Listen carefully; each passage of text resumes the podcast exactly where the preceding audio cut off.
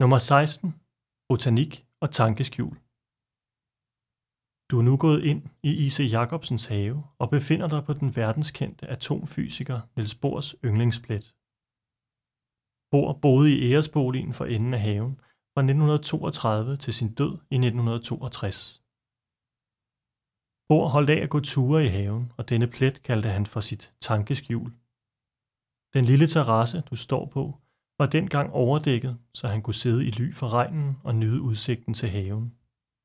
Længere oppe på bakken havde Karl Jacobsen plantet skovjordbær, som omegnens børn yndede at spise, hvis de kunne komme afsted med det.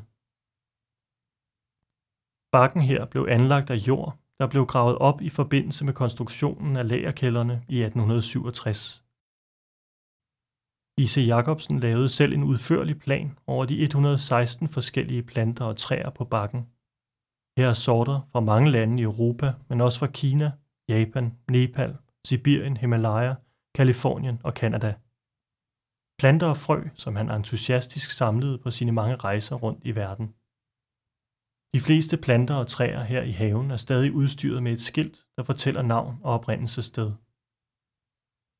Haven blev først åbnet for offentligheden i 1997 til stor glæde for københavnerne, men ikke helt uden konsekvenser for haven. En mørk aften skete der noget, som ville have fået den gamle brygger til at vende sig i graven.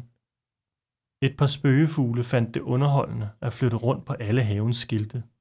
Det tog tid og krævede eksperthjælp, men i dag står skiltene igen på rette plads.